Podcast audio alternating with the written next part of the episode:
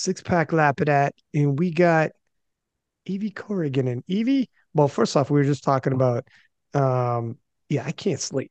I'm not a good sleeper, Evie.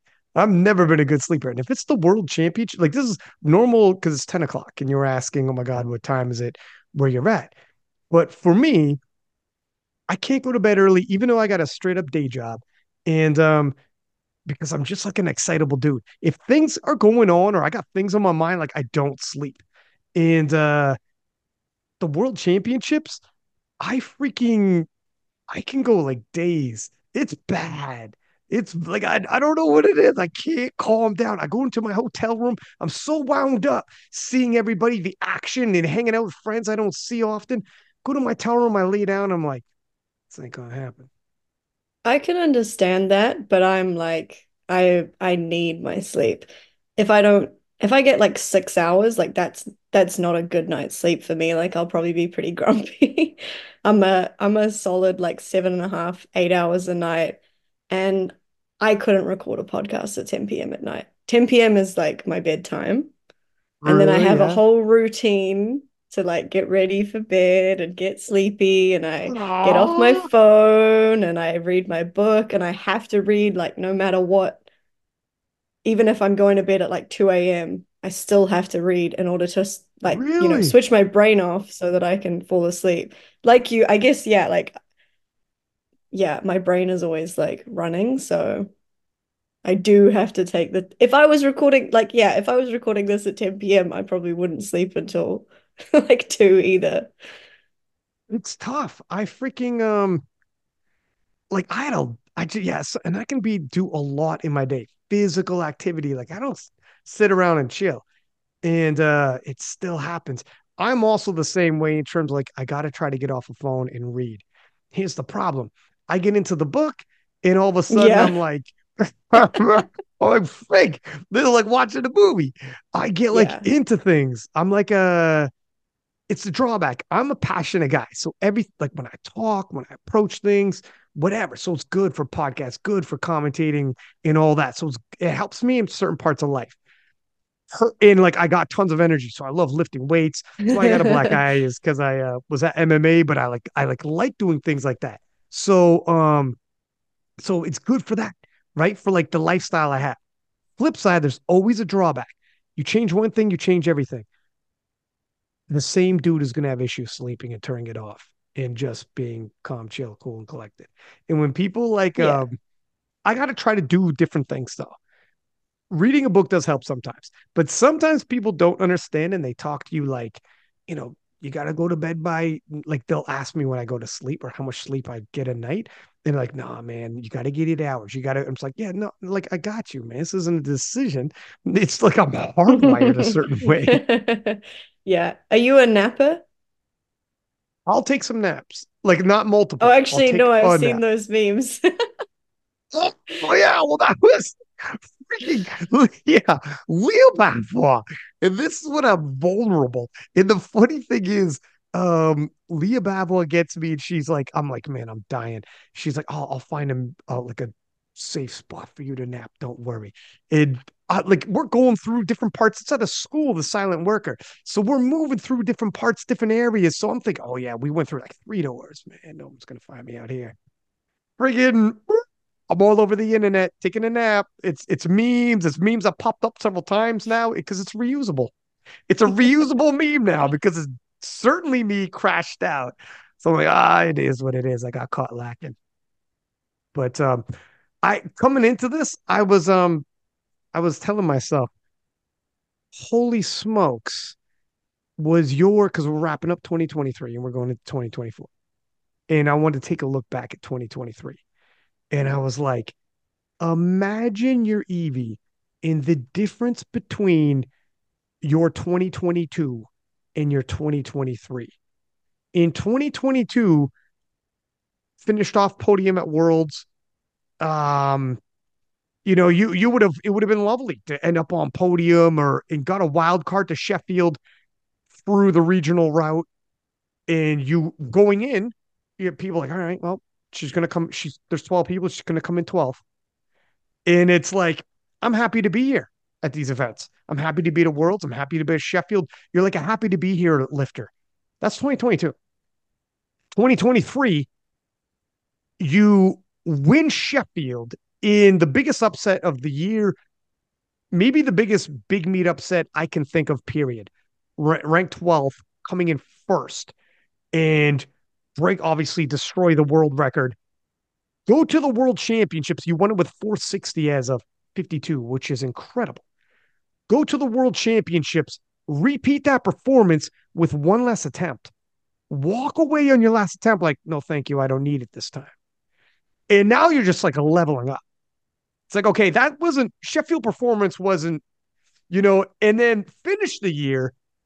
Um, I had multiple polls polling, you know, some people can poll on their personal channel and there's always going to be a bias. Like if you put a poll, there might be there's going to be a bias. It's your fans, if whoever, someone from France puts up a poll, it's going to be a bias because if there's French lifters in the pool, Kingless puts up that these polls, it's just a community. Everybody follows, everyone knows, like, oh, you go, whatever, you're going to King of Lifts for these six. And you finish the year as the 2023 lifter of the year.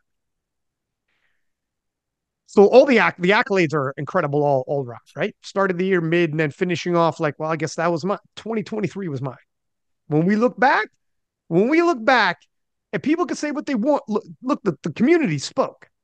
This isn't a debate. I mean, thousands all over the world do these polls what a difference 2022 to 2023 makes. You know, some people like a year could change everything. Everything can change in a year. Yeah, and I mean, if you'd me coming off of my performance at Worlds in 2022, there was no way you could have told me what was going to happen in 2023 and I would have believed you. Like I just yeah, it feels worlds apart. It actually feels so long ago. Like that being at Worlds in South Africa was just a different, I mean, it was a whole different time as well. Like we were still coming out of COVID, and that was my first meet in a year. Um, I was so nervous. I was so nervous to be competing in the open um, really? for the first time at a Worlds against like my idols and like even traveling there had been this massive unknown. I got COVID over there. I almost got stuck in South Africa. Like it was just the whole experience was just like very, very different and feels like a different person now. Yeah. It's I saw a meme and it it said there was somebody out there that can change your life person's you. And sometimes it that seems simple. Like, yeah, no shit. But sometimes they're like really you could change a lot in one year. Everything yeah, preceding that year. Yeah. Sorry, go ahead. I don't even know if anything like if I was doing anything different. Do you know what I mean? Like I think you look at the results and you're like, oh, well, something must have happened there. And maybe it was just the accumulation of many small actions that led to that. Um, and that was just kind of the first step. Like I just needed to get back out competing again, competing internationally again. Um, and like once that was done, and I learned so much from that experience because like I was just so nervous that I like screwed up my second attempt squat, missed it, came out and got it on my third, screwed up my second attempt deadlift, missed it, came out and got heavier on my third. Um, and like I just needed to have that experience in order to grow. But I mean, other than that, like we used the same formula, like we kind of, yeah, we were just sort of perfecting the same things. I'm I'm still that person, but just a little bit further down the track. It's it's the wildest because there wasn't a major shakeup. And that's what makes it like you might have been in 2022. I should not expect anything crazy major to happen in 2023. Incremental improvement, sure. The difference was as different as you can get. I mean, this was this was like no one in 2022 after Worlds was raising their hand and be like, Evie Corrigan, except for Rory Lynch, is going to be like Evie Corrigan is going to be the lifter of the year next year, decimate everybody. All the world champions are going to show up in the biggest powerlifting competition our sport's ever seen, and she's going to decimate all of them. Come back to the world championships. She's going to repeat that performance using, not even using all of her attempts. It's going to be like, it's crazy. And it's like what we're seeing doing is a 52. It, it, it, here's a question I have though. Just off of what you told me, it's interesting to hear you say you were so nervous in 2022. Was it, what was it do you think it was? Like, were you overwhelmed? Was it just a lot of big names and you felt intimidated by all the people around? Or like, why do you, or it could be several things, but what were, what was making you that nervous? I think it was that I hadn't competed in a really long time. So I was, that environment felt foreign to me and also to be competing for the first time in a long time at such a massive meet, you know, at a Worlds, um, and for it to be my first time competing at an open Worlds because previously I'd only competed as a junior at Worlds. So it was like the combination of those things and like um, competing next to the lifters that I'd looked up to and like kind of knowing that now mm. I was in amongst them and like that was pretty intimidating. Even though like I yeah, I was it was super cool as well, but that I found pretty full on. Do you think what was your expectations in the 2022 Worlds? I think we were just going for the Sheffield qualifier. Like that was always the first um the first goal and then reaching that 95%. And then um, after that was just like get as close as I can to the podium, which was as close as I could have gotten without getting on it, fourth place. well, you achieved your goals and you made it to Sheffield. And that's like 2022. Okay. What was your expectations for Sheffield?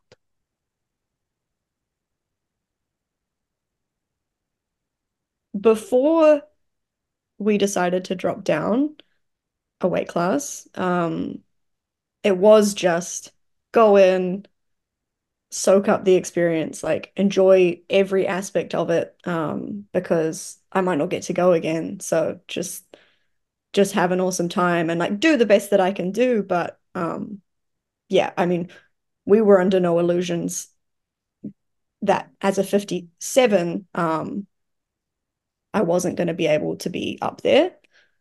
And then obviously once the decision was made to drop to 52s, that kind of just throw that threw all expectations out the window. Yeah. Um like because I just had no idea what was going to happen. You had no idea the chain of events you would have set off. You just set off by deciding 52. It changed everything, didn't it? Yeah. Yeah, it did. I mean, yeah, if we want to talk about what the change was, that was the change. that was the thing. That was the moment that sort of altered the course. Break. You know, there's another universe right now where Evie's still 57 and she's just happy mm. to be mm. going the worlds. yeah. Yeah. I mean, I still like I do think about it now what will happen when I go back to 57s. And it's it's not an if, it's a when. Um and like, I don't know, I guess I wasn't that competitive before, but surely I can be more competitive in the 57s now. Like I'm already exceeding what I like I'm I'm starting to hit PBs that I never hit as a 57. Right. Yeah, you did 484 as a and you weren't a full blown 57 you were a small 57 who could cut to 52 so yeah. it's it's i mean it's also fair to say like you said you're coming out of the juniors. You hadn't hit your prime yet and you're starting to hit your physical prime as well. So you left the 57s before knowing what your full send 57 is mm. Yeah, So and it was all so messed up in that time. Like the training was so, so sporadic because of COVID. Um, yeah, really on and off. So I think now this this is also the product of like momentum, you know, like I feel like that kind of gets thrown around, but you know it when you have it. You know it when you feel it. And like each meet, you just feel like you're like speeding up. Like you're just you're just getting better. You're just riding it now. Um, and like you're onto something. isn't it funny that I mean that's so true when you see in sports momentum. If you watch games, team sports, and sometimes you'll notice one team has the momentum and the other team is doing all they can just to stay in playing defense and survive. And the other team is just, and you could feel it.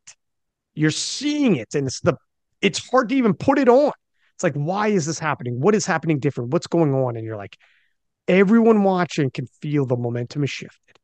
And sometimes when you're a fan of the team that's on the defense and they're hanging on to a lead, you're like, oh man, and you have those those feelings in your tummy. As a Canadian watching a Canadian team like hockey in the Olympics, I remember a couple times, and you feel it. You know, you you recognize momentum's real. It's a hard thing to Mm. describe, and it comes in individual sports as well. Yeah, it is sort of like it's it doesn't seem like a tangible thing. I think I mean like it seems like almost a placebo, right? Like it's all in your head, but maybe it is, but it it works. Like when you feel that you've got it, um, it makes a difference. And is that what you felt basically through 2023 after Sheffield? Yeah. Yeah, I feel like I was just like building on top of that performance. And I think the part of it is that like when you're building up and up, there there is this feeling of like, oh, when's it all gonna come tumbling down? Like what's gonna be the meat that Sure. um that topples it, like that great streak. Like I haven't missed an attempt now for I don't know, four meets, four competitions maybe. Um And that's like, oh, I don't want to like the what's the attempt that's gonna do it? But maybe all that's just like the pessimist. the thing is like when it happens, you'll probably be all right. But there is like you don't want it to be like, for instance, for a while there, I've seen this happen twice. Sergey Gladkikh in the 66s won two world championships back to back, perfect nine for nine, and he was in battles. So to do it while in battles is very difficult. And I coined him Mr. Perfect. And when he faced Charles Okpoko from the US in the in Calgary World Championships, they were going toe to toe in squats, toe to toe for that squat world record. And he was in another battle. That's fine. But Charles hit and Gladkikh missed. And I remember being the commentator saying, Oh, Mr. Perfect finally missed. And it was like a part of the storyline now. And that's all just what a like I do as a building up hype, building up storylines. So then if you continue, oh great. If you don't, I could be like, oh, what does this mean? And have the audience lean in, oh my God, what this is powerlifting. I'm working all angles, right? Telling stories. And they're like, what does this mean? I'm like, can he come back? Now we're gonna find out. Now we're gonna find he doesn't hear any of this. As a lifter, if you could just place in your head that storylines, it's not any different when I show up on bench. It's not any different when I show up on dead. It doesn't, it's not. Everyone's going to do their thing because we have to. We have to sell this. But same thing with um, but that was the year he lost his title. Same thing with Jonathan Cayco. For a while there, he picked up and started going nine for nine, nine for nine, nine for, and he was in sensational battles going nine for nine. Right down, like it's easy to go nine for nine when no one's pushing you. And you know, some people like who are listening, I go nine for nine. Are you at a local meet, my friend? Where you're just, you know, this is not the same where it's toe to toe. Someone's pushing you at the nationals or world championships like Cayco had, and he always went nine for nine. I started calling him Mr. Perfect. He knew he was like, man, I'm not comfortable with this. because it puts pressure. Yeah. puts pressure. But I'm like, I respect that, my friend, but you got to respect what I'm doing as well because I have to, I'm building storylines. In all sports, when there's a streak, people get excited about the streak. It rejuvenated baseball. You know, the home run streaks that started happening. Uh, it just, we pay attention to those stats and streaks get us excited. Um, however, if anything I could tell you is like, in our sport, you're going to miss eventually you know how many people miss and come back and win, and and you got buffer zone and the whole nine. But you just got to embrace it because I'm yeah. going to be talking about a streak for sure. You already know this. You know I'm doing the promos for Sheffield. You know, right? You know I'm the commentator, but it's all storyline. And, and and as sports fans, we love that stuff. Yeah, I agree, and like it makes it, like you say, it makes it interesting. Um, I think like from the athlete perspective, you do just kind of have to let all of that stuff water off a duck's back and just focus on the task at hand and say, okay, I missed that attempt and I'm going to spend two minutes feeling bummed out about it. And then I'm going to let it go and move on because I've got however many more attempts I need to now go and execute. And I think that it's a real mark of a, I mean, not even just an experienced athlete, but like that's your um, craft as a mm. being good at competing as a competitor itself, not just as a lifter. You could be the strongest lifter, but it's the competitor who is best who can come back from that experience, come back from a an attempt that they shouldn't have missed or whatever, and, and just move on and and continue to execute the other attempts well. And it's I've not always been that person. it's tough though. And here's another thing that certain people that powerlift won't necessarily relate to because they're like, it's one thing to listen to the podcast if you're a powerlifter on the regional scene, which is the majority of people. And it's like, I got you, you'll miss lifts and it won't impact you like you might hear other people in a podcast talking about. But the difference is for yourself, Evie, and for some people that coming on the podcast, it can change a lot. Like the, these moments change a lot. Not one attempt, but the attempts added up can change a lot. You know, uh, whatever you're going to do in life, you, uh, get a bag of money from Sheffield, um, and that immediately helps. Um, worlds, there's like some bonuses and stuff I'm not, I won't get into, but like there's money going around as well as doors open up because of it. You know, you you got to win worlds to get back to Sheffield. You got to do there's certain things that you need, and then if you want to do coaching or you want to do some sponsorships or whatever the hell, like it's it's different now, you know, and um to keep your head in the game and, and just put it all aside and be like, the day's not over. I remember. Yeah. It's funny you say that about how it's different now because it's really changed. I mean, Sheffield in particular, but it's really changed how you approach a competition now. Like, it's not just, oh, you know, I'll just see if I'm strong enough.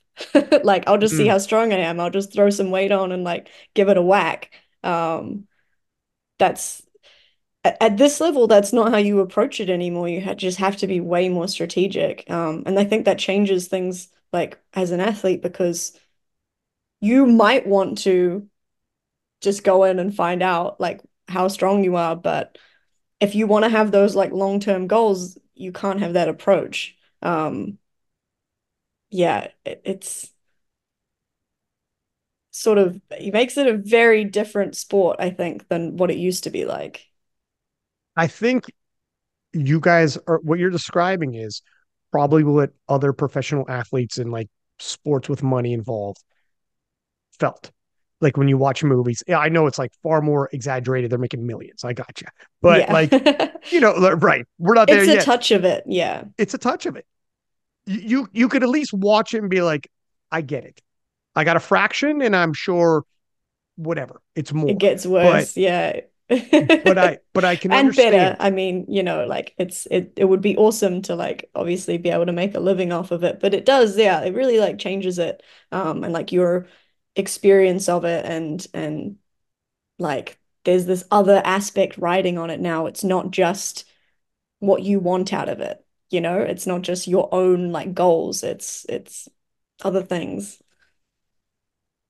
Well, the other things could be your goals as well. Like put it this way. That's put it true. this way. The other things are your goals because if they weren't, you would just remove yourself and lift locally and hit I PRs don't all you want. know because I think that what is still most successful, at least for me, is like removing yourself from all of that external stuff, like the the the payoff, and still just trying to focus on hitting the numbers you're supposed to hit, um, like you would at a local meet. But it's really hard to detach, I think, from the external like the good and the bad. Yeah, like Mm. it could be awesome, but also there's this risk that like it could all go terribly. Do do you find like do you, does the winning the titles in Sheffield, which is like crazy, especially now, Worlds is it's getting crazy at Worlds. The production levels, the crowd at this Worlds was nuts. It's only going to get bigger, and the media now it's all over millions of people on Eurosport. That's only getting bigger in 2024. There's more media. They're they're going to continuously be making media deals all over the world. You know, this is this is the IPF is very ambitious um, goals, and then World Games bigger. Sheffield's going to get bigger and bigger every year as well. How do you do? You feel is this motivators? Is this um, how do you feel about it? Mixed feelings. Like I didn't I I guess I never would have imagined myself in a position like this, and it's so bizarre to me that like there are people out there who know me and know my name and like know what I've done. Like to have even that like tiny sliver of fame is just like very strange. Um but also very cool. And like I get some really lovely messages from people, and it's so cool to meet people and like the opportunities that I get through SBD and like I get to live this crazy dream life.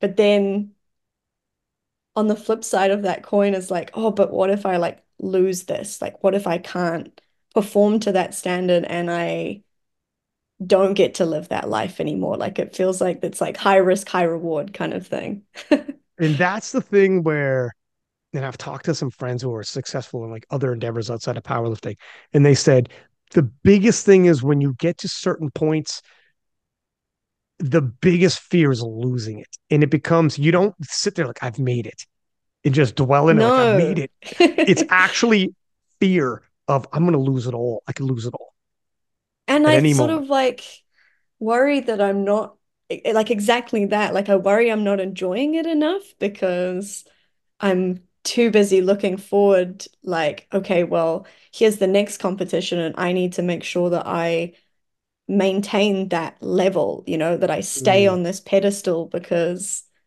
if I don't, then like I don't get to have this anymore. Which I don't know if it, I mean, it's not all or nothing, right? But yeah, that's like the narrative that you tell yourself in your head, like I must continue to um maintain like this like performance, I guess, and like everyone has to continue to be amazed and shocked and um yeah. impressed by it.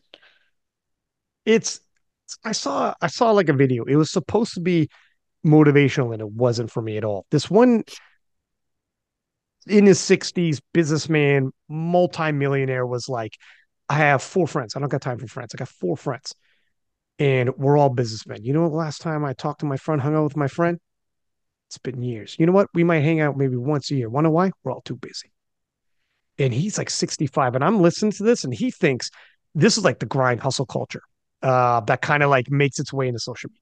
I'm looking at this video like, dude, your life, I if you got cancer and died next year, you're gonna look back and be like, I wish I hung out more with my friends. Wasn't spending time in boardrooms, was spending time more in bar rooms, right? Like whatever, whatever your thing is, walking on the beach, whatever it is.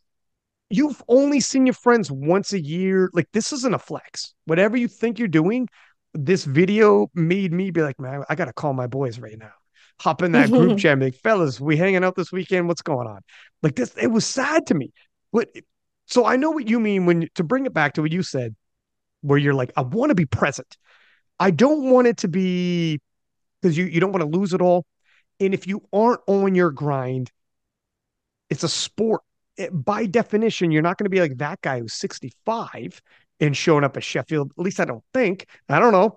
I'm starting No, to believe, but no. you know, so it's a finite. So even at best, as an athlete, an amazing run is I don't know a Still, few yeah, years. limited a few years. Yeah, it'll catch up with me eventually. Like there are always new people coming in who are like incredibly talented, and as long as they sort of are willing to put in the time in the sport, you know, they'll they'll go higher for sure. Um, it's funny, like what you said about that video of the guy though, and like I guess there is this element of sacrifice though as well. Like if you want to stay um trying to maintain that level of performance to always keep winning, winning, you do have to keep up the other side of the lifestyle where you are sacrificing, you know, time with your friends and time with your family and um that's kind of comes as part of it. So I think at the same time as like, yes, I want to continue to win, I want to continue to be at that high level. I do look forward to the day where I don't have to sacrifice as much as well. So it's all, yeah, it's all like mixed up together. Mm. It's if you could find that happy medium where every now and then you promise yourself, when I'm at this event, I'm going to look around and, and smell some roses. I'm going to, whether like when it's over, be like, look, I'm going out for the dinners with everybody. And I'm, you know, I'm got to just tell myself this is like an athletic run is a few years is good. A few years is remarkable. You go a few years straight doing what you're doing, throw a couple more Sheffield wins in there, world's wins, blah, blah, blah, showdowns. They're going to start talking about 52 kilo goat. So it's a remarkable run. It's a it's a historic run. It's something that nobody else will have done. But a few years is a drop in a bucket for your life. You're going to live to be a hundred. You're going to live to be a hundred. Like you're you're a woman, you're going to live longer. And with technology and the way it's going, and you're young, by the time you're, I don't know if you heard the story about, I think it was Rockefeller. It was like, I want to be live to be 99. And at the time, the death, like the life expectancy was like 50. It was crazy what he said. But and he was in his early 20s. By the time he got to 50, which would have been life expectancy, already life expectancy had been pushed though. And then he just kept hanging on and it kept getting pushed as well as he's got endless money to help him out. But so, anyways, to my point, you could live to be 100. Three to four years is, it goes so fast. That's college. That's high school. It goes like this you're adult now. You're not though. You're not as like high school age, college age.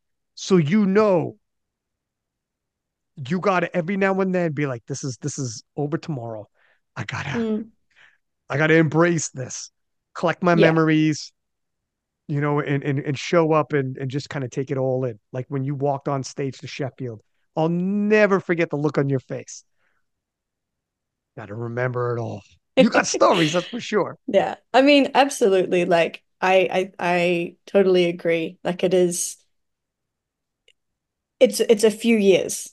Like I'll run this circuit a few years and there will come a time in the not too distant future where this won't be the number one priority in my life. Like I'll start to take a step back. Other people will come to the fore. Um, and so yeah, like there will be that time will come and like I will embrace that time as well because it means that I get to take on other new priorities. But yeah, I think it is like trying to enjoy it in this moment and and soak up all of those experiences, all those memories, you know, and, and remember that this, although it's hard work right now as well, um, I will look back on this period of my life as like just an incredible thing that I was able to do.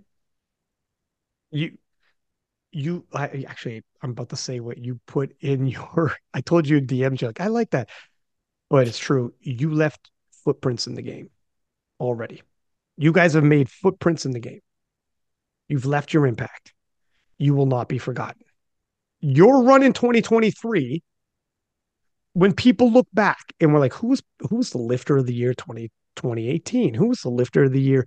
They go through whatever. When they go to 2023, That's it. Like you've made your impact in the game. You can't talk about this era without talking about Evie Corrigan. You can't talk about Sheffield. It was the inaugural.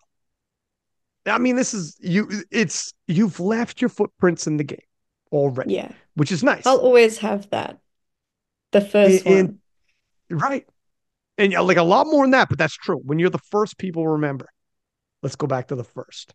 Um, and I was actually, I remember I was in France, like hanging out, like just soaking it up, and I was loving it. And by chance, Rory was there. And he came and did commentary with me, and it was like cool because like that's my boy, right? And um, and like we're from we're from two different parts of the world you know, from France. Neither one of us are are supposed to be in France, so it's weird we're there in the same time. So we're hanging out the silent worker meeting everything, and I'm just like loving life. Legit, I had those moments. Like I I am like I'm older too, so I know like I've like when you go through life, people come and go, doors close, other doors open, and you look back and I've had different periods. I've been around long enough to have different periods and you look back and you so when you're in a period right now when you're in a moment right now when you feel like you're in an era and you're like this era belongs with the, if my life has these people i don't know if the next era will. They're here now. And you i i'm old enough to have had several eras. And i'm looking around appreciating like god man it it hurts knowing like i'm going home like uh, later on today. And um, Rory said, um, uh, it's because it's fleeting that it's beautiful. So it's a good thing. Because if you just stayed here every day, it's just here every day. Mm, It's a good thing.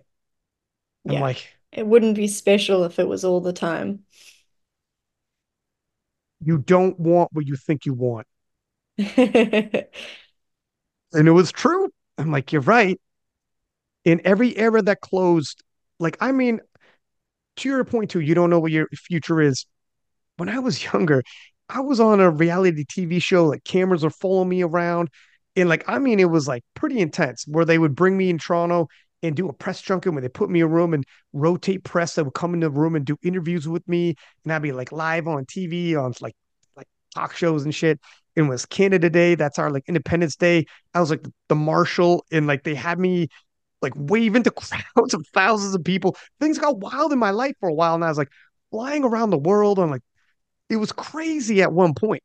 And um, they did like a people did like a mini doc on me and put it in a freaking film festival. And this is before social media. So or, or, like 2011, 12, before Instagram, before like YouTube kicked off like it does, before all that. And I was like, holy smokes. And I remember talking to somebody on who was on the reality TV show I was on. And I was six pack Lapadat on this show. He's on the show too. And I remember we were in a restaurant and they were closing down and the guy knew who we were and people knew we who we were so they kept the kitchen open and the chef was like don't worry we'll keep it moving. And i was like really? And then i was like no you don't got to do this. No no no don't worry about it. And he like brought us in the back and he was cooking us these things and i looked at my boy and i was like this is crazy man. This is this is crazy life right now. And they're doing it because there's cameras around us obviously. And um or there was not at that time but like earlier in that day they seen the cameras all over us and then my boy goes, Man, we're nice right now.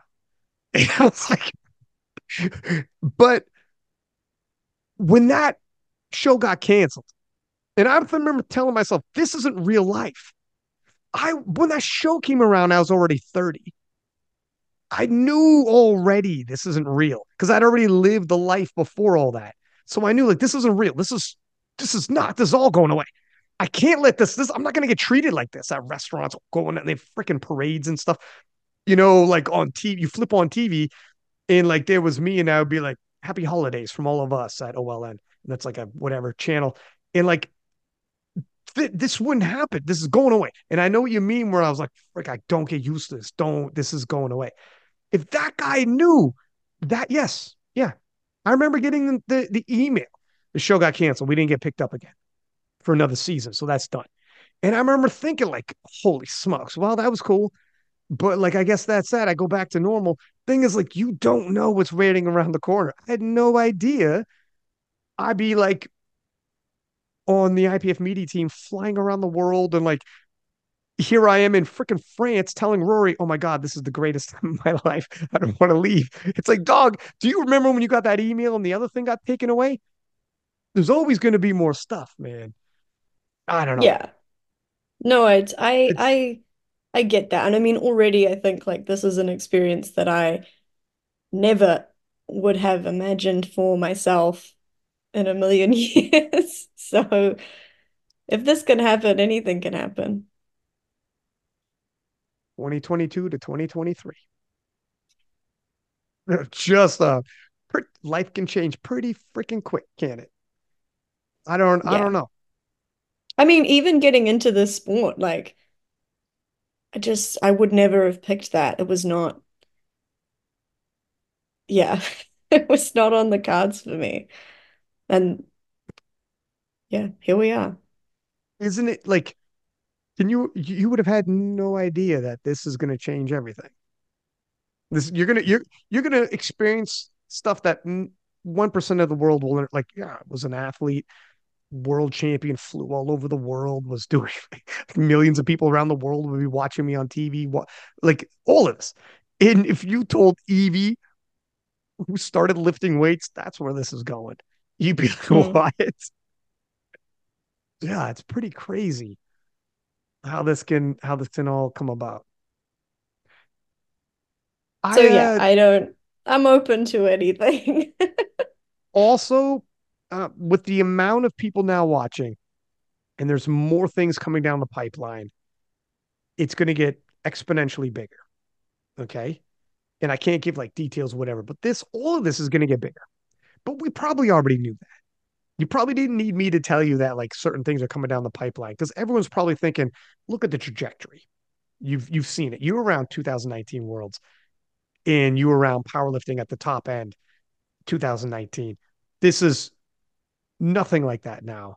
And it's only 2023. So in five years, and all those people watching, the millions of people watching, what like TV execs, brand execs, um, sponsors, and all of these people are watching. That's when doors open up. You know, it's uh that's why things doors just you don't know what tomorrow's gonna bring. You just keep showing up and walking through those doors. And it's something's gonna happen. When you were when you when Sheffield happened, and oh my God, you're like the queen overnight. And mm-hmm. I remember I remember doing the promo for the Sheffield event saying these are the there can only be one king, there can only be one queen. Who is the king and queen of powerlifting? And that ended up being you. Now coming into 2023 worlds, what does it feel like? Coming into Sheffield this year. No, going into 2023 worlds. You said 2020. We'll get to that in the shake. Uh, but Oh, going into worlds, going into Worlds. yeah. Comparing that Um, to your 2022 world experience where like you were nervous, but at least you didn't have the heat on you. Where like Joy Namani was two-time world champ, she's got heat. Like she's got to live up. You know, this this this is different now, but you be nervous for different reasons. I don't think I was that nervous for Worlds, which just, I mean, it sounds so arrogant, but I just like after Sheffield, I was like, well, I don't, Worlds doesn't feel like that big of a thing because Sheffield was so big. And I felt really confident after that. Like I was like, I I did it. I made it. I made the cut. Like I I hit all these numbers that I was really stoked to hit. I got all my attempts. So yeah, I mean, it just it really boosted my confidence. And so going into Worlds, I was like, well, I just have to do that again. Um, and I think also knowing that I had the invite to Sheffield for 2024, I just needed to participate. I just needed to show up and compete. So that took some of the pressure off. Um, I did wonder how it would be like now that a lot more people knew about me. Um, and that was kind of a funny experience because yeah, that part was new. Like people coming up to me being like, "You're Evie Corrigan," and I was like, "Yeah, I am." like same as always, but um, yeah, and like wanting to take photos and stuff. That was so funny. but yeah, not way less nervous. It is so interesting. Like Evie 2022, in retrospect, well, I guess you wanted to hit that 95%, so you had pressure. But the world wasn't watching kind of pressure. Whereas after Sheffield, I mean, everybody watched Sheffield. Everybody. So you would think there would be pressure on you going into Worlds. And you're right. Your invite, Benjamin Banks said you and Jesus are invited no matter what because you won. Um, but you would kind of think like you don't want to lose Worlds. Noemi beat you at Worlds. Now you're one and one. Now yeah. we're talking a rivalry, and all of a sudden you're like, oh my god. And the conversation afterwards be like, am I am I as good as I thought I was? what's, what's going on here? oh my god, this is nervous. I still wanted to win, and obviously, like the plan was still to win because we that that gave us the best chance to hmm. for Noemi not to be invited again, so that I wouldn't have that direct competition at Sheffield. Um, so yeah, it it made sense to still try and win. Um, but I guess it didn't feel like I don't know, it didn't feel like a huge pressure. Um, I I just felt confident in my abilities. I don't know. It what honestly baffles the, me. what I mean, it's interesting. I, I, I, it's very, very interesting. What about the world title itself? What would that mean to you? Winning a world title, being a world champion, bringing a gold medal home to New Zealand. Obviously, it impacts like the impact it has on a country, like what Brett Gibbs did for New Zealand in terms of like popularizing the sport, blah blah blah. A lot of ways. And then when you look back, being a world champion, like listen, you chose a sport. You're a world champion in the sport you chose. It's kind of cool. How, how much did that weigh? Oh, not as much as it should. really? Like, I just think Sheffield just was really the peak of everything for me. Like, it was the greatest height that I could possibly achieve in my mind. And so um, after that, I was just like, well, it doesn't get better than this. Um, and even though, you know, like the year prior in 2022, if I'd become a world champion, open world champion, that would have like made my life. After Sheffield, it just didn't feel as big, like as big of an achievement, even though like it's still an incredible achievement. And I I can recognize that, but um, like how it felt in the moment, and I think also just like how the day went, and like it didn't. There wasn't this great big battle either. Like I didn't have to take my last deadlift. I was able to total the same. So it just kind of felt like a bit of an anticlimax. And like I ended the day being like, how did this even happen? Like I could have spent years fighting to be a world champion. And like now I feel like I've kind of stumbled across it not that mm. intentionally which is like i feel again like i feel like it's like such an arrogant thing to say but that was that was yeah that was what it felt like. It's the truth though. Like if this is how you feel it's not what are you gonna lie to fake fake humble like you know? I think you earned it to be like look at this is actually how i felt. I was confident. Um, you want me to say I'm nervous just for a good sound, whatever soundbite or whatever, to come off a certain way? It is what it is. At this point, going back into Sheffield, the thing with Sheffield, when you smash the world record like you did, you have to, it's you win by how much percentage you break the world record. And um, and you took that world record for a bit of a run. Then at Worlds, you did the exact same and didn't even come out for your last deadlift. And now it's like, okay, that record now is like cruise control for Evie. Then you did 484, small 57. Wasn't a 52, I got you.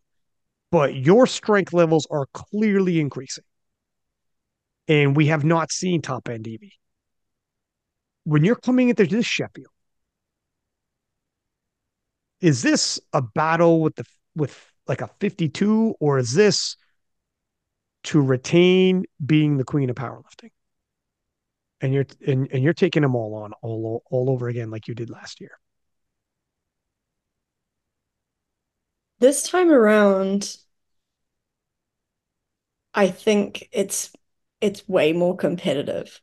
And i don't have obviously like i'm not going to sneak in this time like people know that i'm coming. There's a target on my back. Um I mean, the focus is still to just hit the numbers that I know that I'm capable of. Um, but I think everyone else is looking pretty good. and it's gonna be it's gonna be hard. Are you eyeballing everyone else? Is it everyone else that your that your focus is on? Is is your focus on trying to retain the the overall title of champion of Sheffield? Yeah. But I I don't think that's going to be easy. Like, I think that I am in, I'm confident in the position that I'm in. I'm in good shape. Like, I'm not injured this time. My training's going really well. I'm really confident about the cut. Um, you know, I, I know what I was able to do at um, New Zealand Nationals last year. And I think that I am well capable of those numbers, even with the weight cut. Um, so like confident in my own abilities, but yeah, everyone else, it, it, yeah, it's I don't even know who to put my money on. Like, um, there's too many. it's competitive. Who do you think? Let me pull this up. Uh, who do you think is some of the big key ones that are like you got to look out for? I'm nervous about Agatha. I think he's a problem, huh? Yeah, she's she's looking good. I mean, Leah and Carola are very, very strong. Nat is very strong. Yeah, I mean that's already a lot of people. It's a lot of people to look out for, you know. it is. Natalie did is is peaking. It's phenomenal on her end. Uh Agatha is that Agatha's trying to do what you did, isn't she? Mm. Agatha's trying to do what you did. And she's less sneaky. well, here's the thing. I I had look at I had people telling me I get this going 69. And I remember talking to her and she's I was said, like, I you going 69? You know, if you you're going 69, you should get out ahead of this before everyone else does because like come on to King of the Lifts and let's let's do this announcement, let's do this proper um, she's like, How did you know? I'm like, Hey, things, you know, it's difficult to keep secrets, right? Um, but get ahead of it, make an announcement, and this is this can get big. And you know, everyone got, gets excited. We have time to promote it, but it feels like you might have set a trend for Sheffield. Yeah. People are aware of that play now. the like sneaky change weight class strategy it can it can possibly work. And oh my gosh, if Agatha pulls it off, it could be very interesting. Maybe you maybe you go to Agatha afterwards and be like, listen, congratulations, phenomenal. Just let me wet my beak a little bit because I feel like you took my play. So I'm gonna take 10% of the purse off the top. Okay, and all and all in all earnings you get through 2024 because I know what 20 what it did for me. I, come on, right is right. Right is right. It's a small commission. It's a tax if you want. Word it how you want. I just feel like honored that she mentioned me in her Road to Sheffield video and said that she was inspired. Like that's enough for me. Listen, I have freaking Gavin Adin after you being like, you know, I could probably make 83. And he's been saying that all year. and I'm like, you probably could, dude. You're as thick as a house. Like you could definitely cut to 83 because there's so much of Gavin, and he would have to be still extremely jacked and huge at 83. He'll look like Russel Orhii at 83.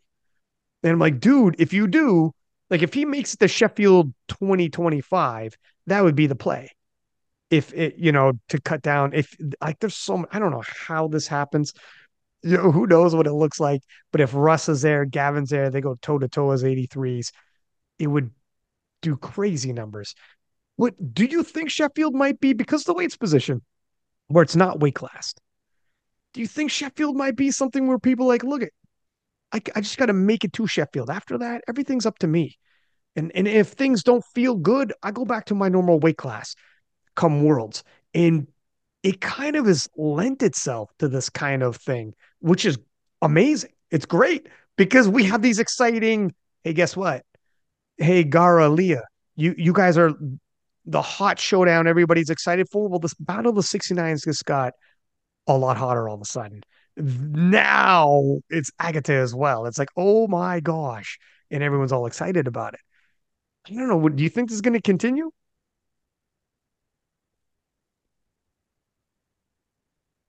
Not for much longer, because I think that we're going to get to a point where there aren't weaker world records. I mean, it's like it's a ridiculous thing even to say like a weak world record. It's literally the best that has ever been done. But um, I think that as you know, the women's competition is progressing so quickly, um, and those numbers are just getting pushed up and up and up. Even dropping down, you know, you it might not be um, worth the risk because that record might already be pretty close to the one in the weight class up. So I hmm. think that as it continues to progress, it's going to become less attractive as an option because it's more of a risk and less of a payoff. You might be right because we just did two podcasts with a panel uh, Eric Helms, friend of yours, Matt Gary, oh, Rory Lynch, friend of yours as well. And we were talking about how on the women's side, seven of the eight world records totals all happened in 2023 because the women's side is like the growth and maturity of the women's division is like just spiking and skyrocketing, right? So that's why I think on the women's side, and you're seeing certain weight classes getting leveled up by exceptional talent shifting around and moving. But eventually, like you said, it's going to peter off and level off. And you won't have these gaps where, like, oh, I think that record's vulnerable. I think I could go for that and it's just not going to be possible. And and the talent pool is getting crazy. The the participation rates and it's um it'll be interesting. I'm not sure. Unless people do it purely for a head to head that they want, that they think everyone will go nuts for. Like like yeah. for instance, Gavin Russ. I mean, there may be that, and like I think people might start eyeing up individual records more and, and you might get people mm. going to mm. Sheffield solely to try and break specific individual records um, over, you know, thinking about the the the overall rankings. It, like in the situation too, where like Gavin versus Russ, in whatever world that this works out, that's where they would be they'd be doing something just for the sake of a mega clash that they know they're both extremely popular on social media and they know they could sell that like crazy and they would both be like, "Oh my god, wouldn't that be crazy?" The world record, it's going to be tough. It's going to be whatever, but let's just freaking rumble and have a moment, and everyone's going to go nuts. And you, like you were there, Gavin, like is loves this stuff. Russ, there yes. might be some people doing that. yeah, and there might be yeah, some people, sure. Or if someone's like a weight class above you or whatever, and you're like, okay, let me have this clash against whoever it is that's like this big phenom everybody's big on right now. Let me have that clash then. Let me see. We're getting close. And sorry, go ahead. I think the thing that that is tricky about Sheffield though is like the proximity to worlds and like changing weight classes then puts you are you like locked in for the rest of that um sort of competition year like if you compete at this weight worlds is I mean it's it's further away this time which is which is great um but it's not a lot it's not a lot of time to change weight classes again within that like three months between the two. Um, you can't really bulk up to the weight class above in that time, like and reasonably get stronger or like a lot stronger in that time. So Mm. yeah, it's and you know, like the qualifying process, you're like, okay, well, do I put all of my chips in on the one Sheffield, or I'm still trying to think about how I can continue to qualify for the following years? Yeah, it's well, like, do I want to do well at Worlds? If I want to do well at Worlds, then okay, I need to like be strategic about that as well and make sure that I maybe stay in this weight class and not like go up and potentially not perform that great. Here's all that's right. Here's the thing about it. Like, there's some people, like a guy like Gavin, who's literally his hashtag is burn your ships. This guy comes out with a Viking hairdo and like he's like, you're telling him he's like, no, I'm going all in. Yeah, like no world forward planning. Yeah, no, one. yeah, yeah, forward, forward plan. You're talking about three months Right here, right now. He's like, I'm willing to die for that world record squat. Four months. Well, that's Oh insane. gosh. We'll see. Yeah, I'm But like, um, what about the next comp? You can break it at the next one. Yeah, that's that's the not the kind of person I am, I guess. But um, well, looking at that, and you had mentioned earlier that you probably won't be a 52 forever. And the 57, Natalie took best lifter at Worlds. Um, and the 57s look good. But you're you're at 484 and not committed at 57. You would be instantaneously competitive if you decided I'm going 57 this time. How long do you think you want to make this run at 52? Uh, Do you, what what are you thinking here? Because it's the getting's good, and you got to get the getting when the getting's good. But there are some mega showdowns, stacked class, and you're getting close. I definitely like I look forward to going back up because my like I don't really enjoy being super lean. Um, obviously I don't enjoy the dieting. Like it was definitely harder this time around trying to get back to 52s or get back to like where I wanted to cut from after Worlds. Um, but yeah, it, I feel like in terms of like when we make that call, it really is just one comp at a time, like kind of seeing how it goes, seeing how I feel afterwards. Do I am I game to to do another one? If I think like I can make it, then I'll I'll do it again. So Sheffield will still be the the decider there whether or not I'll stay as 52 for Worlds. Um, but yeah, I I'm excited about going back up to 57 because I want to get stronger and I think I can be way stronger. I think I can total over 500 and I you know, I mean like we're powerlifters, right? Like we want to see the biggest, strongest version of ourselves, like the best Hmm. version and I do think that like keeping myself at 52 although it's like the good strategic choice right now, it is holding me back in terms of my absolute potential. Yeah, it's yeah, it's tough It because there's trade-offs either way. There's because you know being a world champion and, and going to Sheffield and all that is is amazing. You'll probably still go through as a regional, no? Would you? If you went Alina, 57 and oh, there's yeah, but hmm, yeah, yeah. And then um and then even if you went 57, even if you didn't win, but you're on the podium, you get to world games. I'm just thinking like the worst case scenarios. But you're right. It's you, you risk, you know, yeah, but it's a risk or going back up. Yeah, or you go up, you turn that 484 into a 520, and you're like, well, I'm a two-time world champion, like Joy Nnamani did from 52 to 57. And then all of a sudden you're like, oh my God, my my adventures, my resume and everything, I am like super stacked right now. Uh, but who knows? It's uh it's tough. H- How tough was it to because the big discussion also after Sheffield was will you maintain 52? How hard would it be to maintain 52? And what would it be like over a prolonged period? Because you're going to keep adding muscle mass the more you're you're lifting weights, obviously. That's thing. You're lifting weights. It's not like you're just chilling. You're putting on muscle mass, so it's going to get harder and harder. uh, and you need to put on muscle mass to get stronger. So, looking at worlds, all good still. So, I mean, it got easier even. But looking at 2023 as a whole, how was it as behind the scenes version? I mean, I think I got better at it.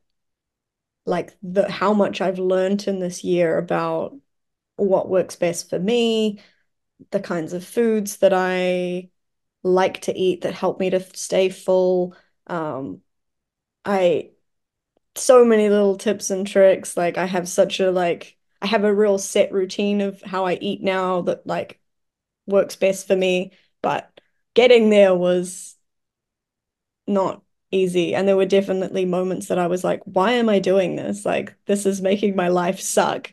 And it felt far enough out from competition that you're kind of like, it's really hard to see the purpose behind it. Like, you're just like, my here and now is really shit, and I'm tired and I'm grumpy and I'm like, uh, snapping at people because I'm tired and hungry and grumpy and like um that's not a nice version of yourself to be. But I think yeah, it's doable, but it's not sustainable. But again, this window is so quick. Yeah. That's what you tell forever. yourself. Yeah. It's not forever. Yeah. And I think like I'm proud of myself that I I managed to do this. Like, I think I've unlocked these skills that I didn't know that I had, and it's way harder than training. like,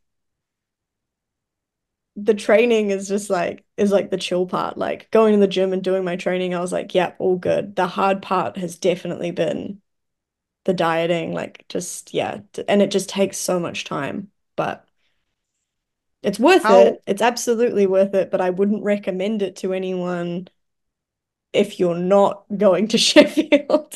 yeah. No, this is like a top end tip of the spear, one percenter stuff. Like I get the shit go, sure. I get to this could change your life. Go ahead. Uh, but if you're a local lifter, you know, you're what are you doing? Why would you do that for a year straight? Like it'd be crazy what was some of the trick tricks you did to feel full? Because I know I've, I mean, I, I try to stay lean as well, and sometimes I'm like, all right, for volume, if I have like this much lettuce with some chicken on it, and I know the sauces, but they're like, I know the calories on them, I'm like, oh my god, this is a massive bowl. The protein takes a while to digest. There's yeah. the bowl's huge. I'm gonna feel full. I'm gonna drink lots of water. And then I also have like sweetener, Splenda, where I'm like, I could take yogurt that has protein and make it taste amazing.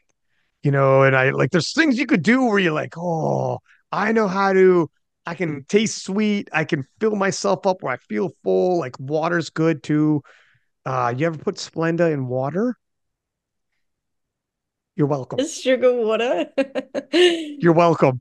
Because when you need some sweet, you're like, I need something. It makes you feel full. Water makes you feel full, takes volume, and a little bit of Splenda in there, so it's sweet. And you're like, oh man. Every now and then, when you're like dying, when you're like, man, I need something, you know? Yeah. I think you get to a point where you like you don't really know what tastes good anymore. Like you're just so used to the flavor of sweetener that you're like, I'm pretty sure this is good. oh, it, it, I was gonna say, I tell you, like, if you do, you have cheat meals every now and then. I do. I mean, I'm lucky in that, like, I still was eating out. I would have sort of like two free meals a week, which is pretty good. Oh wow, um, that's pretty good. And yeah, like, I would also find a way to keep snacks in my day so that I could have. Same. So like the rest of my day looks really sad just so I can have like 12 chips in the evening. but but how good But that's what like like that was when I wanted it so badly. Like when you sit down at night and you've had your dinner and like you're just chilling out and you're watching TV and you're like, but I really want a little snack now. Like I need a little treat. Um, and I just couldn't I couldn't cut that out. So I just accounted for it and made sure that I had room to have something at the end of the day as as a little treat um before bed. You ever be in a situation where like, because you you got your sorted calories, and it's calories in, calories out. You know how many calories you got. You might not have to eat certain foods as long as you're within your calories. You'll be okay on that day. And you go to someone's house and they're like, "Yeah, just save your calories." But you know because you've done this where I can use, I could spend like 300 calories and have a meal because I know it will, will fill me up, fill a plate, and not be calorie dense. But if I want, like you said with the treats, if I want something that tastes amazing, I want it, I want that donut. That could be a huge chunk of calories. But for you, you know the taste of it, you're like, I'm willing to spend those calories that day on that donut just right now for for this day. I'm not going over my diet, but it'll be worth it. But have you been in a situation where you're going to someone's house and they're cooking? You're like, hey, it's a, like I'm gonna bring certain food or whatever the heck, or you're like, no, just save your calories. You know, hoard some calories and whatever. And you're thinking in your head, I've had your food and it's not worth the calories I'm gonna spend. you're like, I'm spending a thousand calories on something that's so-so. That's too many calories to spend. I'm budgeting. I don't have, you know what I mean? Yeah, no, I I definitely do. And at times I'll be like, I'm just gonna eat. I'm just gonna eat this, or like I'm just gonna make this and I'll I'll have this and like you just have what you're having, or or I've had a meal out and I'd be like, that was really not worth the calories. That was not worth my like my my meal out voucher. Like this Yeah. is heartbreaking. Um yeah.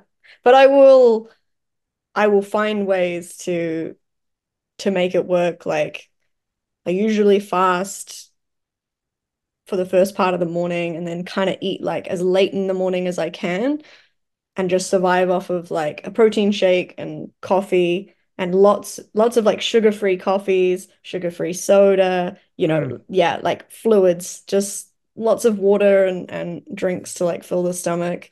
Um, I found these noodles that are like no calories that are made of konjac.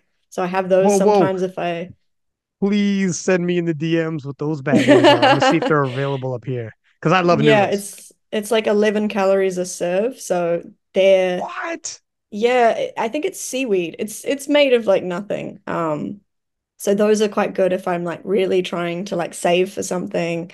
Coleslaw mix. Because the other thing is like I spend so much time prepping food that I just because yeah, I can't go and buy stuff as easily, so I have to make all of this food and have it all logged. Um, which does make my life easier in the long run because every meal is just saved in MyFitnessPal and I just eat the same Yeah, thing every day, every week. But um yeah, whatever is quick and fast, like bagged coleslaw, sweet, chuck it in, cooked chicken, chuck it in, some noodles, there you go, lunch every day for like the fa past year. What do you do you have do you make like coleslaw like the uh sauce part or whatever? Do you have something as well that's low fat for that? Usually I'll Like only add like a very small amount of the sauce and the rest of it will be just like soy sauce, fish sauce, mm, vinegar, hot sauce, um, things that are really low calorie. So not like the creamy sauce. soy sauce is one of my go-tos. Hot sauce, one of my go-tos as well. You You should you try yeah. fish sauce. Fish sauce is so Really? flavorful. I know that it sounds off-putting because of the fish part, but it's just like No? straight umami. It's good. I put it in eggs. Okay. So in the DMs, I'm probably gonna hit you up for a couple of these things because I I I've been it's meaning it's to um to make like a video about the foods that I eat now because it's but I just yeah I've got like a year's worth of content of me making all of these sad diet foods but someone out you there will much get something out of it. More than someone, diet and nutrition is huge. Like obviously online, business, the whole nine.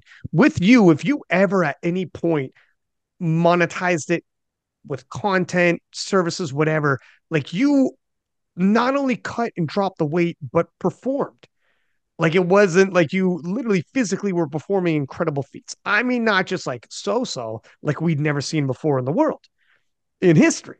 So it's like a huge it it for sure. If you drop something like how to drop this much and still be strong, And you could even speak on some of the mental hurdles as well, which is huge Mm. that people won't set themselves up for. Be like, save yourself some snacks, save yourself some, you know, some meals here. This is how you're going to prolong it. Anybody could do crazy things for a short period of time because you're telling yourself, Mm. after this, I'm good.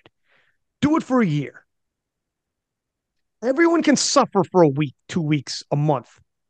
How many people do these kind of whatever? This month we're doing this. A lot of even people who are like moderately willed can go a month. Go a year. That's where that's what you got, Evie. Is like Yeah. no, no. This is do you do you want a diet that you can sustain? That's your kicker. Is like I'm going to give you something that you can keep doing. I'd be interested. I'll watch. I'll tell you that right now. I want all the secrets. Yeah, I But uh, mean, again, yeah, this is just the things that you you have to do to find how to make it work for you. every yeah, And I there, still think even now that there's probably like more things that I could still like a, more I could kind of squeeze out of it to make it even lower calorie, but thankfully I don't have to at the moment.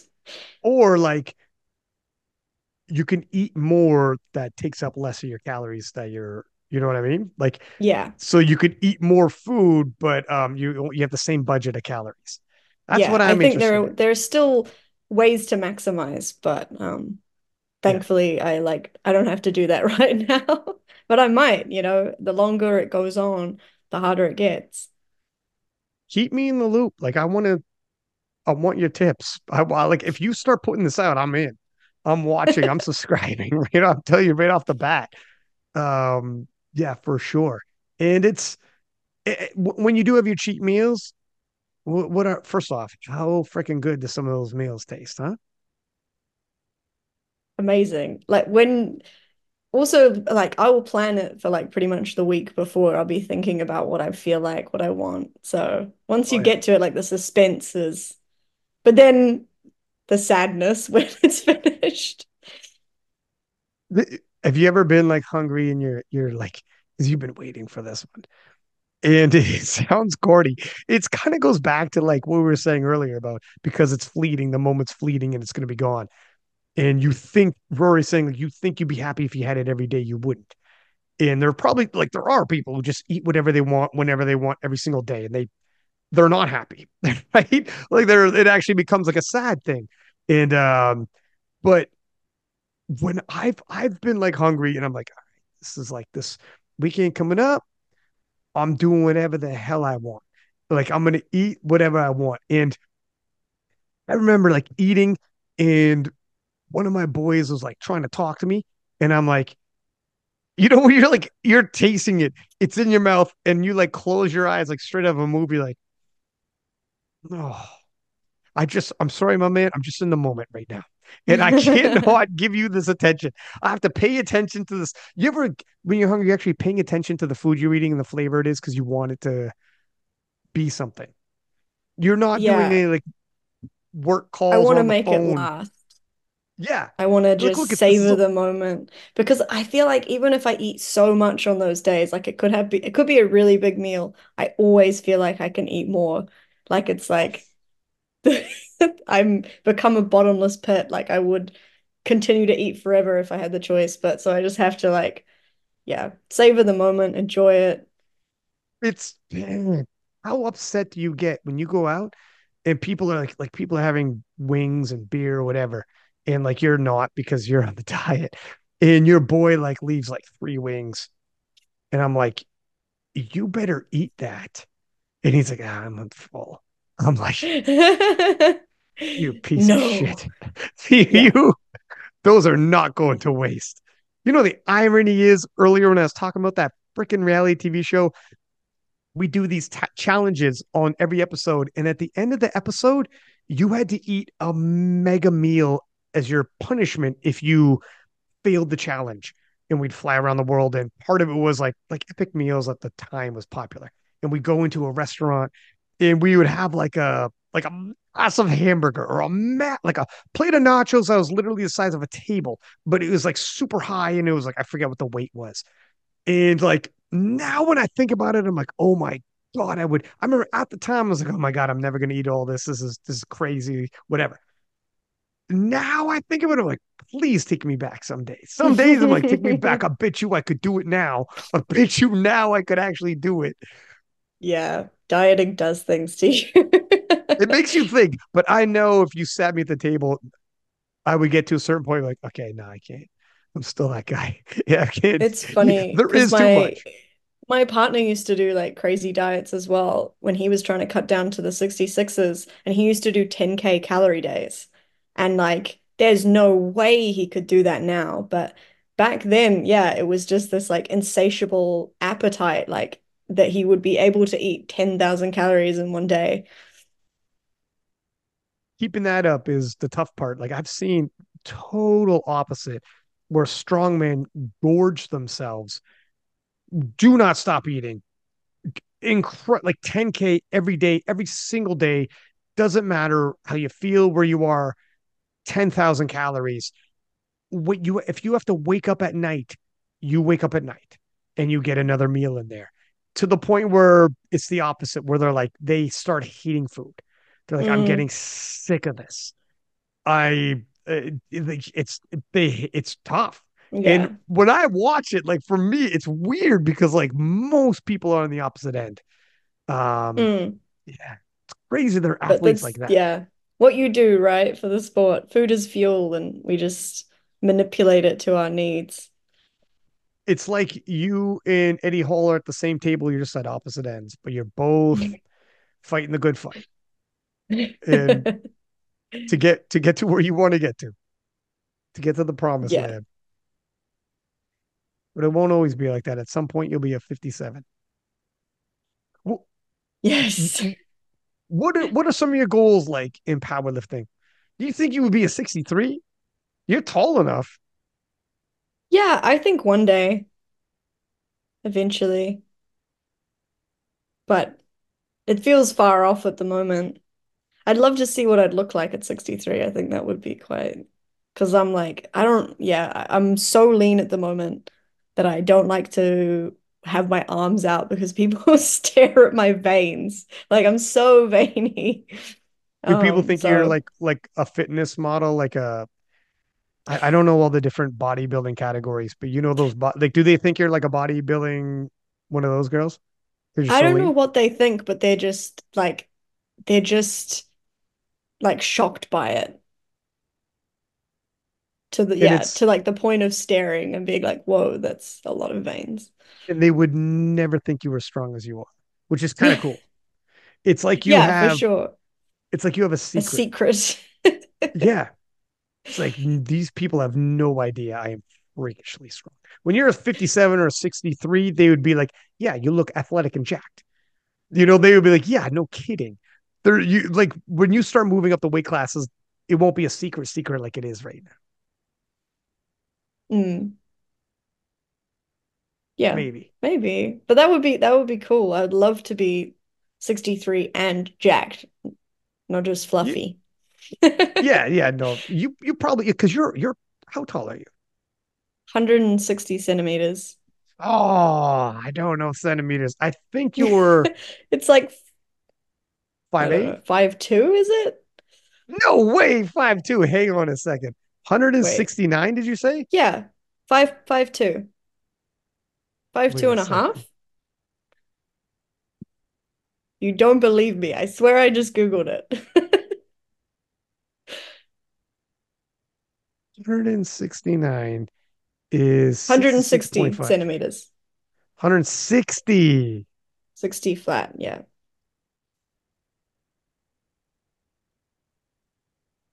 I am taller than a lot of us. Why did I think you were so much taller than that? In my head, I had you like, I don't know, like five eight. What? Is like, it just because like I'm really long? it's like I built you up in my head or something. I'm this year's been so enough. big. This year's been so big. When I think about you, I'm like, you gotta, you gotta see it, she guys. must be, yeah. No. But I yeah, mean, I'm you taller than like I'm taller than Carola. I think I think I'm taller than Leah. Um, I think at at Sheffield this last year, I the only people I weren't I wasn't taller than was like Jess and Bonica and Amanda maybe, but yeah, you could definitely do 63. And if you took your time with it, obviously you do a pit stop at 57 and just creep your way up. And 257, I think you'll be immediately competitive. Like within like the year you choose, you'll be competitive that year. But as you go up to 63, maybe takes a little more time at the top end, right? Maybe you're like, all right, because you got to like work on it. But when you go into when you're eating a plentiful and you have Kedrick, you know, you, it's not like you're going to fall off a cliff here. You you got Kedrick who's going to maintain it, and you're smashing weights. So you're going to convert this to muscle mass, and you just take your time. And it might take a little more as you get to the top end, but you could definitely, especially how old are you again? I'm 27. Your Baby, you could be doing this till you you could be doing this till you're 37. You got who knows? Who knows where you'll end up? And you'll be eating good at that like point in life when you're Yeah. 63. yeah. You'll come back to this podcast and listen to it and be like, oh, I'm glad those days are behind me. Thank God. Look back on all the foods that I was eating and be like, man, that was so sad. Yeah. Well, but look at everything you got from it. It kind of is what it is. Yeah, So it's it's part that of it. it's It's all part of it. it. And it's all fleeting. Um, so looking at your 2023 or sorry, 2024, uh, we have Sheffield, we have Worlds, and then do you have anything else you're going to do in the interim? Like any, any of these, another meet New Zealand wise? Yeah, it'll be it'll be our nationals again, um, which will probably be like October. You're not getting exempt for those. No.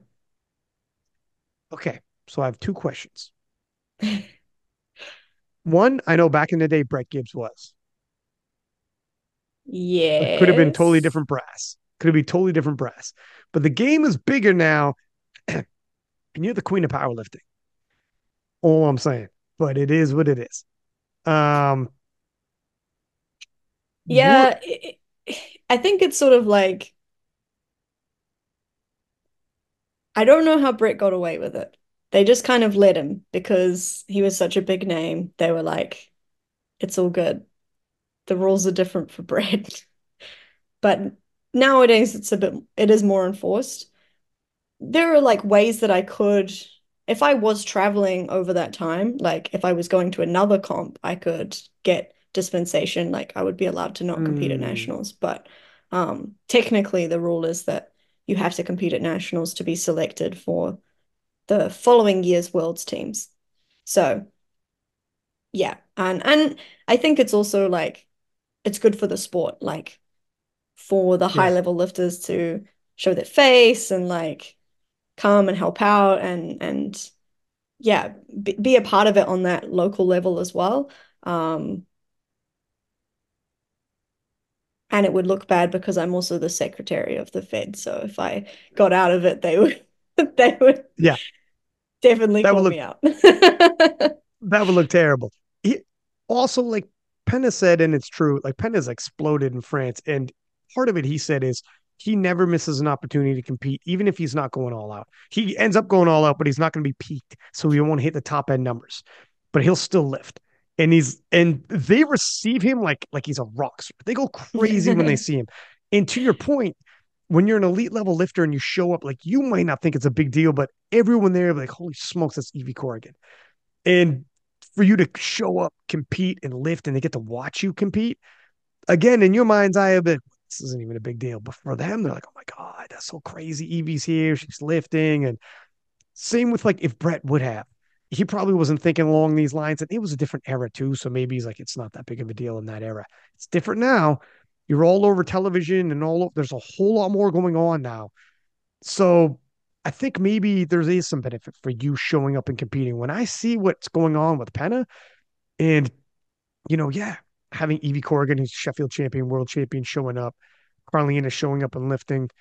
I bet you people would think it's pretty cool when they look at that roster and they watch the live stream. Imagine how much it helps live stream.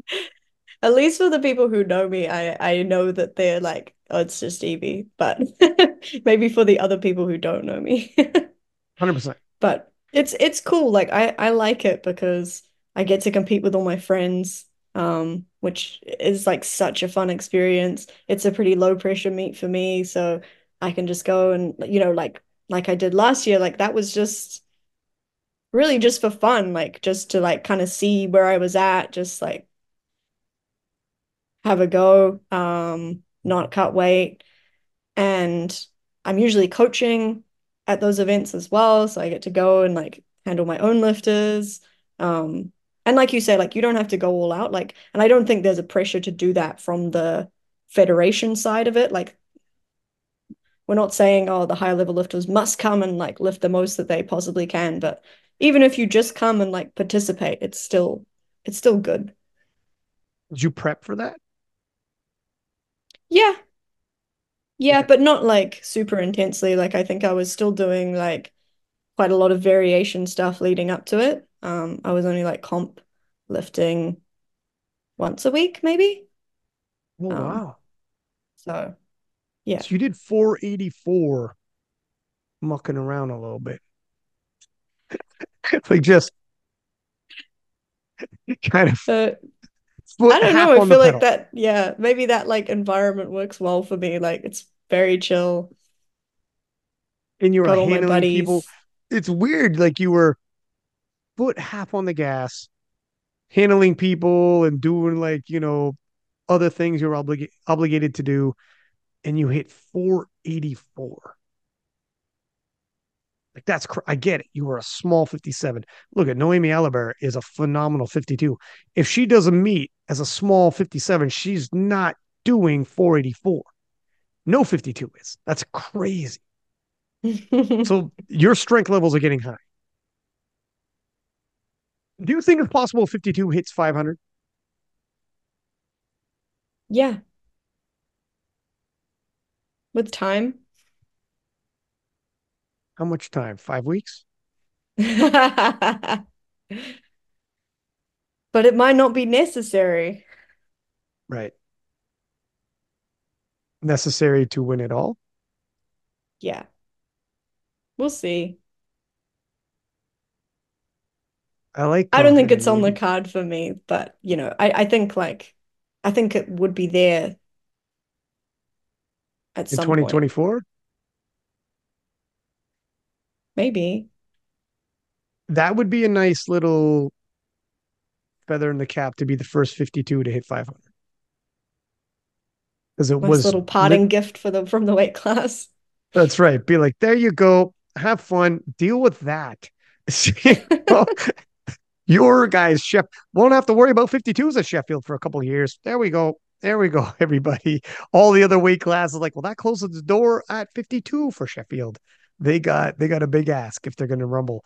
But um, yeah, 100%. It would be a nice, and then you could go off to you know World Games or whatnot. But 500 last year, 500 was what the 57s were chasing. Mm. I remember when 63s thought 500 was big and Jen Thompson and Sam Calhoun were battling. And I remember when about... 400 was big. yeah. I guess times are changing. Is, it's getting crazy. I mean, it's crazy now, but I'm it's going to continue. But I honestly, I'm not just like you did 484 and I honestly do think 500 in in 2024 is not crazy. By Sheffield, I don't know. I don't know if like obviously you probably won't need to do that.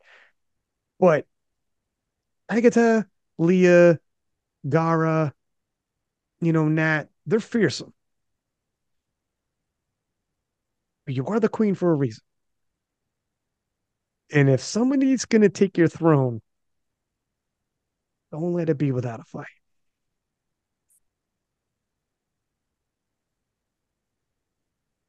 Don't let it be without a. What's that? you go nine for nine. Oh my gosh. The thing is, you'll be lifting before some of them. Well, before all of those ladies we just said, Yeah. Which makes your nine for nine very good. The fact that you have a propensity to go nine for nine,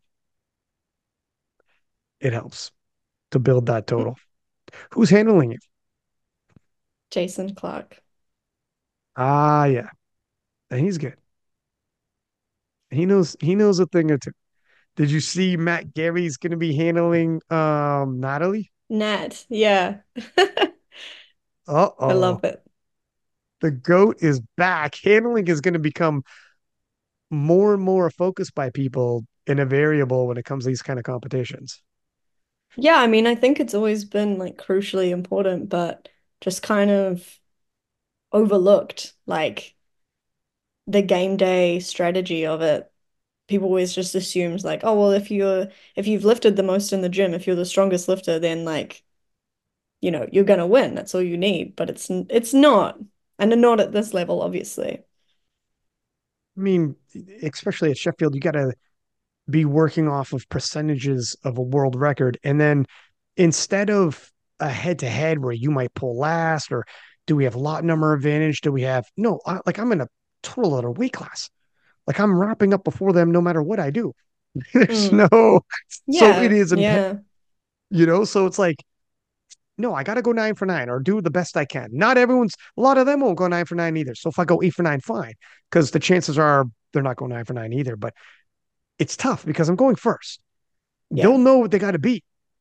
It it's changes the ball game. It's not like going head to head with somebody. It's Yeah. like, well, We we finish our game before they are even done. Like, yeah. yeah, We just so got to put it put it together as best we can before that. It's going to be interesting. Uh, one other question too, I got to get out before uh, I let you go. Do you have a Brett Gibbs update by chance? I ask you every time you're on. No, no update. I think he's just living his best life, Was he at? Does he not I go to think he did Nats? um I think he did like an Iron Man. Yeah, Like seen a that. That's cool. yeah, yeah. So he's following some other pursuits. I haven't seen him at a comp in years. I don't I don't even know if he's coaching anymore. Yeah, I think he's pretty out of the sport for I don't know, better or worse. I think I think he's he's doing well though. Greg, man. Brett's not even coaching people. He's not at competitions. It's so crazy. I Mm, remember at one point having a podcast talking about if Brett if Brett bows out now, how long will he be able to like maintain um clientele and coaching if he's not competing, if he doesn't like, you know, stay on as something. I know, keeping up at meets, whatever. And remember people like, uh, you know, he's a legend over here. He won't have to worry about that. But it is eventually like you got to stay active into the community because new people are coming all the time. But do people know? I don't know. What do you think? I think they still know about him and I think they still there's still a lot of respect for him. I, I think it was his choice to exit the Mm, sport, to be honest. Like I think that maybe maybe still being part of it is hard for him. I don't know, like because it wasn't entirely, you know, like he went out because of a shot uh elbow issue and had to get surgery and then like I think didn't think he would be able to come back into it after that. So it wasn't entirely of his choice to stop competing, but maybe he could choose to distance himself from the sport and sort of not be reminded of not being yeah, able to compete anymore. I don't know. That's all speculation, but um I think he could definitely still be coaching if he wanted to, but I'm I'm I'm not sure. He might still be, but I, I haven't seen him um at comps. yeah. It's well. I'm glad to hear that. First off, that I'm glad to hear that he's people still know him.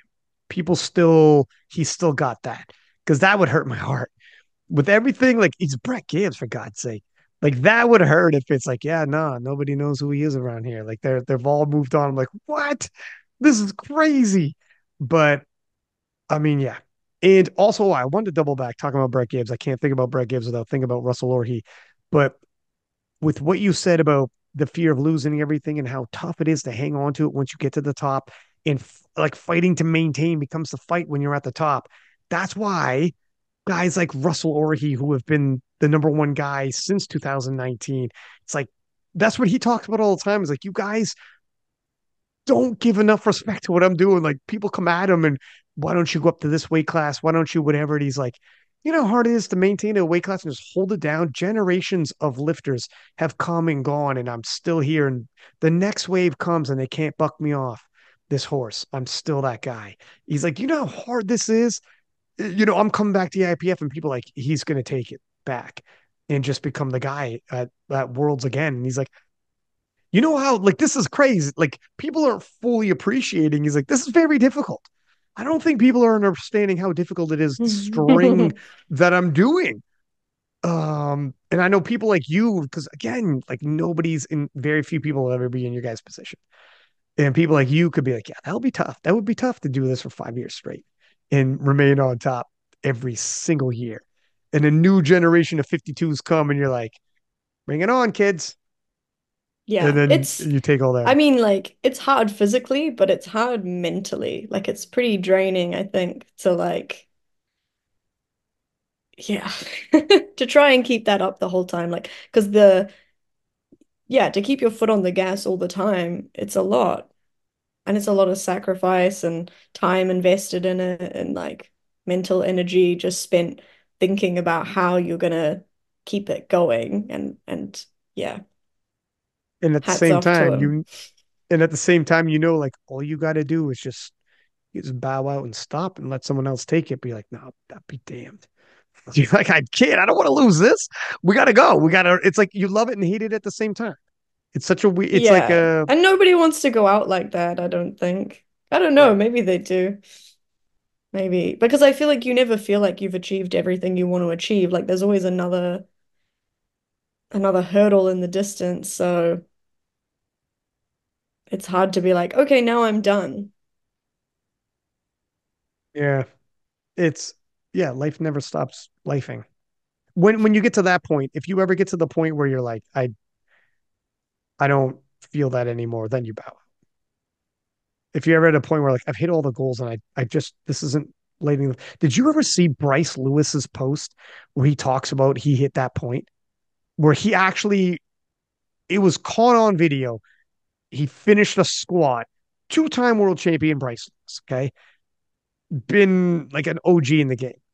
And he was battling to get back, battling to get back to worlds, battling for another world title, battling to get back and do all these things and possibly Sheffield. Everything's, you know, out there now. And at the end of a squat, and, the, and he's just recording his squats, he racks it, pauses, literally breaks down and starts crying. And uh, his his girlfriend is there, wife maybe, sorry, and uh, it's like, "Are you all right? What's going on?" And he's you, he's like, he's he's it's hit him, and then um, and he held on to that video for a minute, and then eventually posted it and said, "Guys, I'm walking away." And when you watch this video, this is me coming to the realization I don't want it like that anymore. I don't love it. It's not there. I'm forcing myself to do it because I feel like I should, almost an obligatory thing. I have all this talent, all this potential, but I've done this, I've done that. And he's like, I could come back, I could do this, but he's like, I don't, I don't love it like that anymore. And it like, I don't know. It was, it was a very powerful video to watch because very few times in life, like we get it on live sports, but very few times in life, just the camera was rolling, picking up a squat session. And the moment it hit him, got caught on camera because of it. And his he's a good writer. His caption was so on point Yeah, the way he he described it. He yeah. and uh yeah, it was it was something else. And I was like, all right, well, hats off to you. He's walking away at the right time.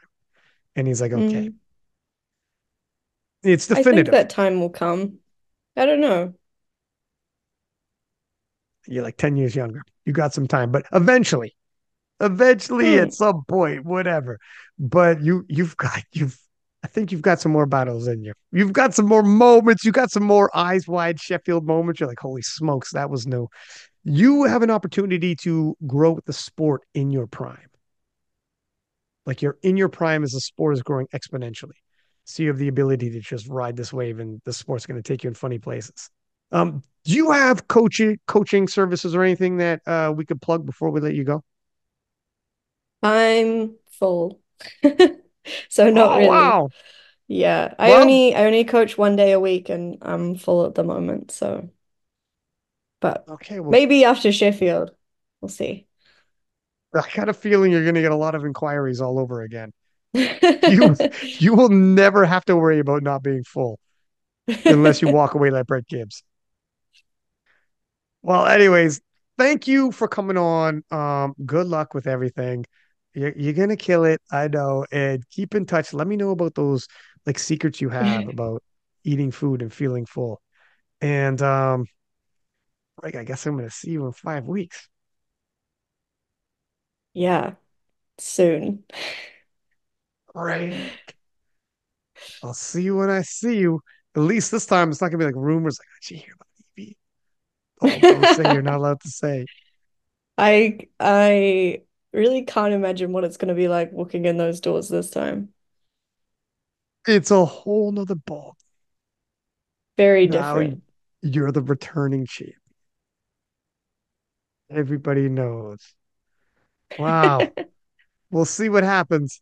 All right, buddy. Thanks for hopping on as per usual. And uh, for everyone listening, please do subscribe, give us high ratings.